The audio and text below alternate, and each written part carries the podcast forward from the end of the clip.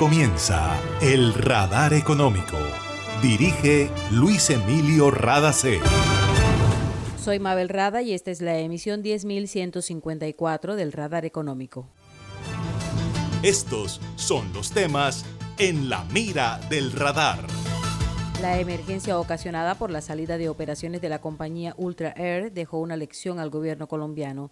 Se hará control permanente de los estados financieros de las aerolíneas habla el ministro de Transporte Guillermo Reyes. También escucharemos a Federico Pedreira, vicepresidente de Operaciones de Avianca, compañía que ayuda en la atención de esta emergencia. A pesar de la incertidumbre a nivel mundial, el sector de comercio exterior en Colombia aspira a mejorar en este primer trimestre del año las cifras de 2022. Nuestro director Luis Emilio Rada conversó con Luis Eduardo Blanco, gerente regional Caribe de Analdex.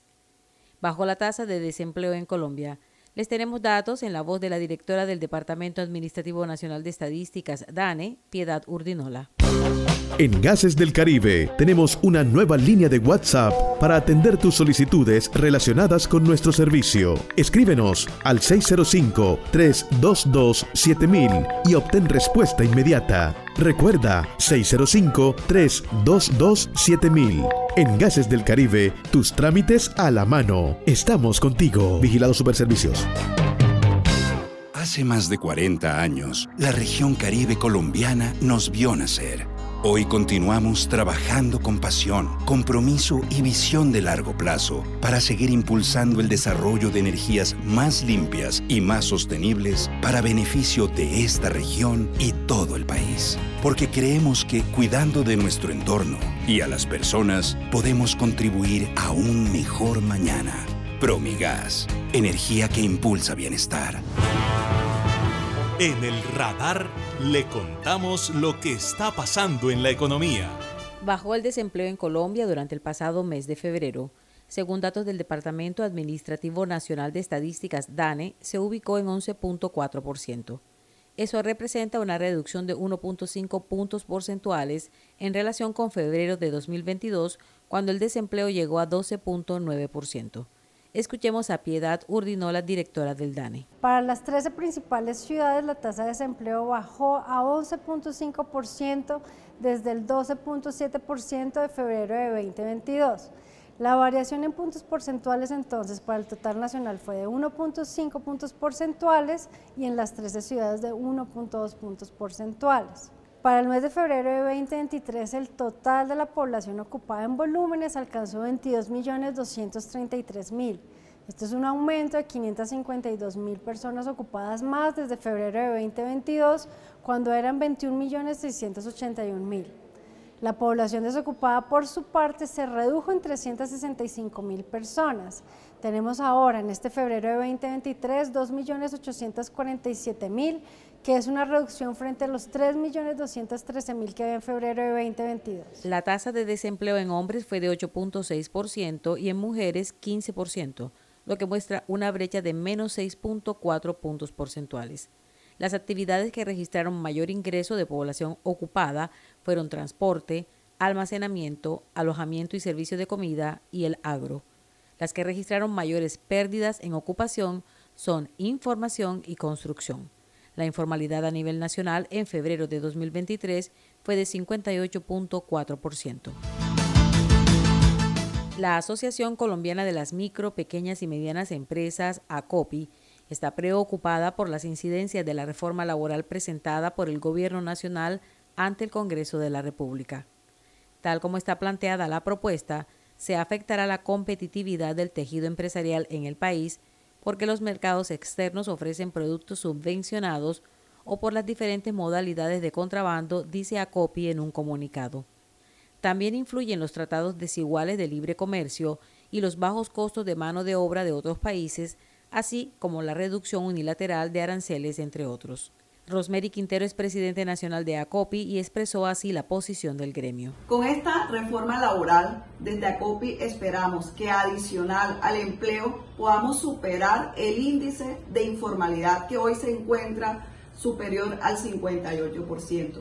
Pero también esperamos mayor flexibilidad en la forma de contratación y en ese orden de ideas que se consideren las tendencias del mercado Después de la pandemia, los trabajadores, los colombianos en general, buscamos un equilibrio entre la vida laboral y la calidad de vida familiar. Y los millennials también exigen, más del 50% de ellos, que el trabajo le dé una oportunidad de mayor autonomía.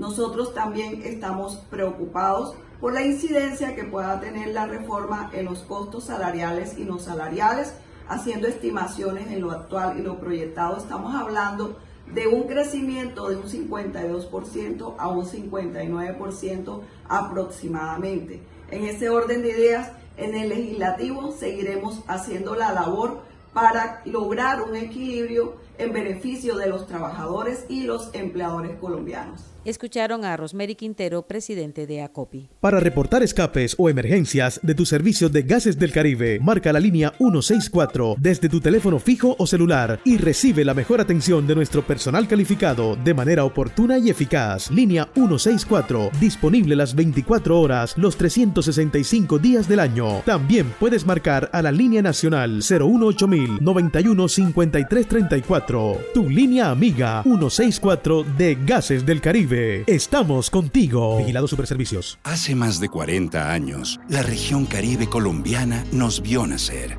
Hoy continuamos trabajando con pasión, compromiso y visión de largo plazo para seguir impulsando el desarrollo de energías más limpias y más sostenibles para beneficio de esta región y todo el país. Porque creemos que cuidando de nuestro entorno y a las personas podemos contribuir a un mejor mañana. Promigas, energía que impulsa bienestar. Está escuchando el radar económico. La suspensión de operaciones de la aerolínea Ultra Air, son dos las compañías que con pocas semanas de diferencia dejan literalmente en el aire a muchos pasajeros en Colombia. El Gobierno Nacional, a través de la Superintendencia de Transporte y los Ministerios de Transporte y de Industria y Comercio, intervino para responder de manera inmediata a los afectados y está contando con el respaldo de otras empresas como la TAM y Avianca. El ministro de Transporte, Guillermo Reyes, hace un recuento de lo que pasó con Ultra Air y la lección que se aprendió. Cuando conocimos cómo estaban los estados financieros de Ultra, solicitamos actualizar los estados financieros. Nos informaron que habían tres opciones en el camino. Uno, una garantía del fondo de garantías. El segundo, una compra que se anunciaba probable por parte de JetSmart y tres, una capitalización de socios. La segunda fracasó, desistió JetSmart. La primera del Fondo de Garantías aún se tramita en cuanto el equipo económico ha considerado que la situación económica de la empresa no da lugar a esa garantía y en lo que hace a la inversión, el 23 de marzo fuimos informados, el país, los medios, el ministerio, las superintendencias que habían capitalizado y que había completa tranquilidad de la operación de Ultra. Nosotros establecimos en cabeza de la superintendencia medidas de control administrativo y monitoreo y el RAC disponía a todas las aerolíneas como lo hace, que en momentos de suspensión o cancelación de operaciones tienen unos términos para operar. Pero hagamos de cuenta que eso no se hubiese dado y hubiéramos tomado una decisión el 23 de marzo, ya se habían expedido el 98% de los tiquetes que se habían expedido por Ultra. En este momento el país puede tener la tranquilidad que obramos en conciencia, actuamos como nos correspondía y que ahora en adelante las lecciones seguirán con reformas, con modificaciones para ejercer un control permanente sobre los estados financieros, el estado de cada una de nuestras aerolíneas y la operación como tal. Uno de los destinos más afectados, especialmente por la temporada de Semana Santa, es la isla de San Andrés y Providencia y por eso la aerolínea Avianca respalda al gobierno en la atención de esta crisis del sector. Escuchemos a Federico Pedreira, vicepresidente de operaciones de Avianca. Desde el cese de operaciones de Viva fueron cerca de 100.000 pasajeros que Avianca protegió gratuitamente y cerca de 60 vuelos adicionales domésticos e internacionales a destinos como Medellín, Cartagena, San Andrés, Lima o Buenos Aires que Avianca ha disponibilizado para proteger a aquellos impactados por la crisis de Viva y de Ultra. Sabemos que la época de Semana Santa es una época muy especial para millones de colombianos y que algunos de ellos hace meses que hacen planes para salir en vacaciones con sus familias. Por eso, no solamente estamos extendiendo nuestro plan gratuito de protección hasta el 11 de abril, como estamos poniendo seis vuelos adicionales en los próximos días para un destino impactado de manera muy complicada por esta crisis del transporte aéreo que es San Andrés. Era Federico Pedreira, vicepresidente de operaciones de Avianca un balance previo del sector de comercio exterior y la posibilidad de sacar al ejército a las calles para enfrentar el tema de inseguridad en Barranquilla. Sobre estos dos temas conversó Luis Eduardo Blanco, gerente regional Caribe de Analdex, la Asociación Nacional de Comercio Exterior, con nuestro director Luis Emilio Rada. Aquí estoy en el radar contando la historia, conectado con Luis Eduardo Blanco. ¿Cómo sintieron ustedes el trimestre?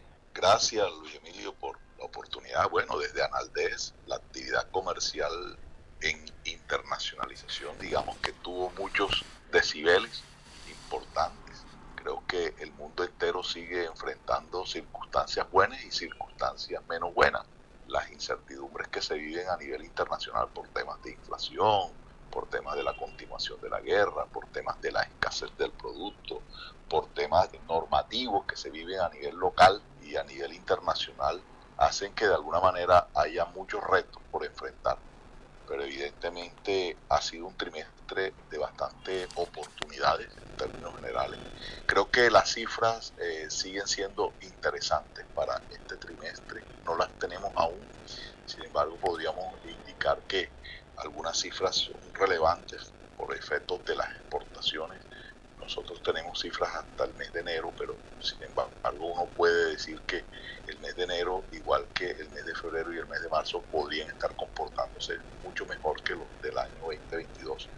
Y a pesar de que podíamos tener una balanza deficitaria en el tema comercial, encontramos que hay nuevas oportunidades y nuevas cosas que, que la gente está viendo y que se están proyectando a nivel internacional.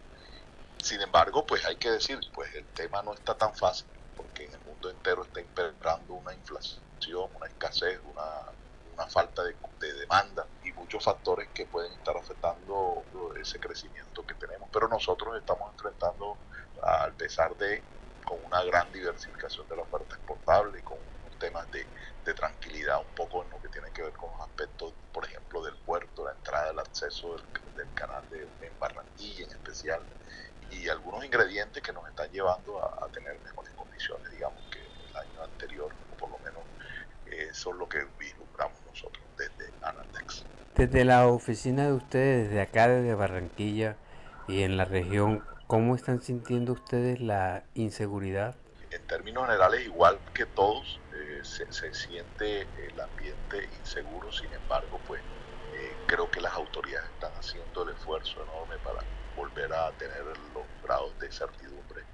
Eh, uno encuentra que podrían ser mucho más deprisa, digamos, mucho más rápidas para efectos de tomar decisiones frente a este, este mal que nos viene aquejando día tras día. Y esto se va viendo que, que, las autoridades van trabajando, pero digamos que podrían ponerle un poco más el pie en el pedal para que aceleren un poco los procesos, tal vez militarizar un poco la ciudad podría ser uno de los elementos, podría ser otro tema que tiene que ver con el mototaxismo, tratar de buscar alternativas que permitan seguir cumpliendo para ellos su función, pero también evitar, eh, digamos, el, concurso de, de, ellos en ciertas zonas de la, de la ciudad. El, el, tema de tal vez hasta llegar a, suspender operaciones en, horas y picos, con el ánimo de, de tener un poco más de tranquilidad frente al evento que se está presentando de la inseguridad. Luis Eduardo Blanco, aquí en el radar. Y esto ha sido todo por hoy en el Radar Económico. Gracias por su sintonía.